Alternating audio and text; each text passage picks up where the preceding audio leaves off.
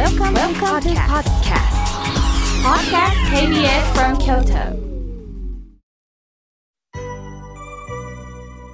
では、たくさんの、えーメッセージをいただきましたので、私の方からご紹介させていただきます。まずはじめに、てるみーさんです。みょうけいさん、おはようございます。朝は寒いけど、良い天気です。お月様が今とっても綺麗ですよね。みょうけいさん、京都新聞でとても大きく採用されていましたよね。綺麗で美しくて品のある優しい顔です。これから番組をもっと長くしてほしいわ。待ってます。とのことです。ありがとうございます。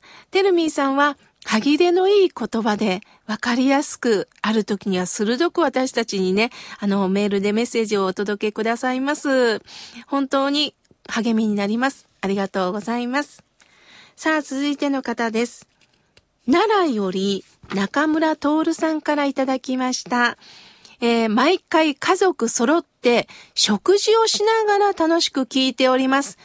お声を聞いていると若くして亡くなった私の妹を思い出します。妙慶さんと同様可愛くって気がつく心の優しい女の子でしたよ。これからも末永く番組を継続してくださいませ、とのことです。そうですか。中村さんのこの明るいメッセージの中にも悲しみがあるんですね。私は前、ま東京に行った時に芸人さんたちと食事をする機会をいただきました。その時に奈良ご出身のとっても有名な芸人さんがおられます。とっても人気者なんですって。もちろんお茶の間の皆さんに人気なんですが、芸人さんにも好かれるんですって。よく聞けば、その芸人さんもお姉さんを亡くされてるそうです。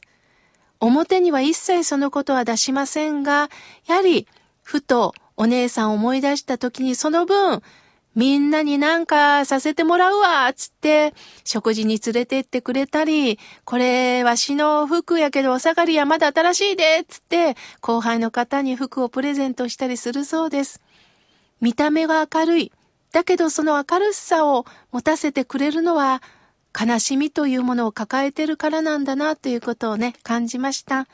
中村さん、これからも美味しい食事が進むように私なりに心を込めてお話しいたしますね。続いての方です。メールをいただきました。ラジオネームみほさん。埼玉からいただきました。ありがとうございます。いつも妙慶さんのお話にほっこりしております。なかなか人に優しい言葉をかけられない私だけども、勇気がないのかもしれない。でも、言葉はかけられないけど、笑顔を送りたいなと思いました、とのことです。そうですよね。昨日聞いた言葉がかけられないけど、表情だけでもニコッと笑えると、相手の緊張した心が雪解けのように溶けてくるんでしょうね。美穂さん、これからもよろしくお願いします。続いての方です。メールをいただきました。ラジオネーム、ポンさん。大阪の50代の男性です。妙慶さん、いつもためになるお話ありがとうございます。知人の話、いろんな方のお話をいろいろとテーマにしてくれてお伝えいただきます。きっと妙慶さんも大変なことがいろいろあるんだと思いますけども、みんな応援してますよとのことです。ありがとうございます。さあ、続いての方です。えー、おはがきをいただきました。以前、妙慶さんは心の輪をテーマに講演会でお話をなさってましたよね。実際身近にあった時のお話、いろんなエピソードを交えながらお話を聞かせていただきました。妙慶さん、ずっと応援しています。こんな私があるということを知ってほしくって、ファンの一人として手紙を書きました。えーお名前は書いておられませんが、心を込めてぎっしりとメッセージをね、書いていただいております。えーこの文字からあったかみが伝わります。本当に嬉しいです。これからもよろしくお願いします。続いての方です。ラジオネーム、南のワッペンさんよりいただきました。KBS 京都から、なんと、羊羹が届きました。ありがとうございます。たまにしか実は聞けないんですけれども、聞ける時にはじっくり聞かせてもらいます。寒くなりそうです。お体お大事に、とのことです。そうですか。羊羹が来ましたか。これで栄養をどうぞつけてくださいね。私も忙しい時には特に今、あの、井村屋さんからどんどん新発売で出てるんですけれども、羊羹をいただいております。あの、忙しい時になかなか、あの、腰を据えて食事ができない時、例えば原稿に追われてる時、法話で次の場所に移動しなければいけない時には、ほんとゆっくり食事したいけどできない時があるんですね。その時には、右手で羊羹をいただきながら、そしてお茶をガボッガボッといただきながら、そしてお腹を満たしたところで、顔は笑顔です。そして次の法話へと、あの、私なりに気持ちを込めて仕事をしております。ありがたいですね。えーこれからも南のワッペンさん、よろしくお願いします。続いての方です。静岡から、えーお名前読んでいいんでしょうかね。田代明子さんよりいただきました。はじめまして。